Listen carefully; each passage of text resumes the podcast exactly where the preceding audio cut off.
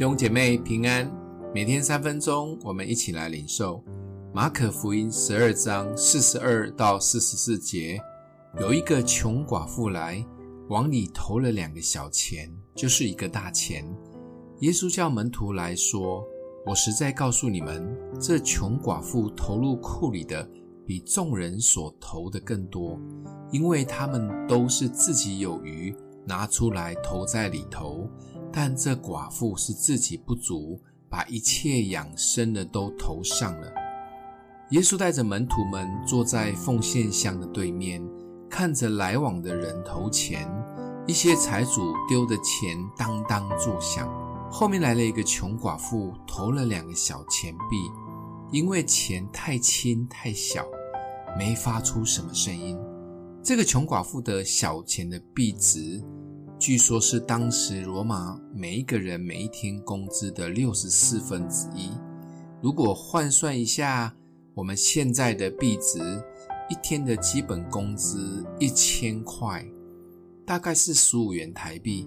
所以两个小钱是三十块。这位妇人奉献了三十块，但有趣的是，耶稣却说他奉献的比众人还多。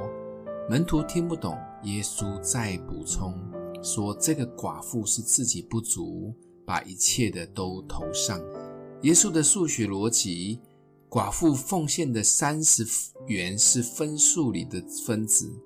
耶稣知道这位妇人，她所有的钱也就是分母，也才三十，所以三十分之三十就是百分之百。这位妇人其实是把她所有的都给了出去。这是耶稣称赞寡妇的原因，不是多少，而是心意。天国的数学逻辑跟地上不一样的。每一次的给出去，耶稣在意的都是我们给出去的心。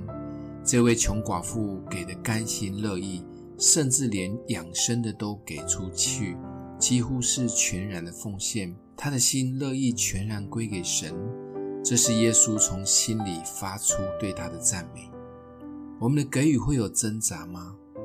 只给个十一奉献的等级，我们是心甘乐意吗？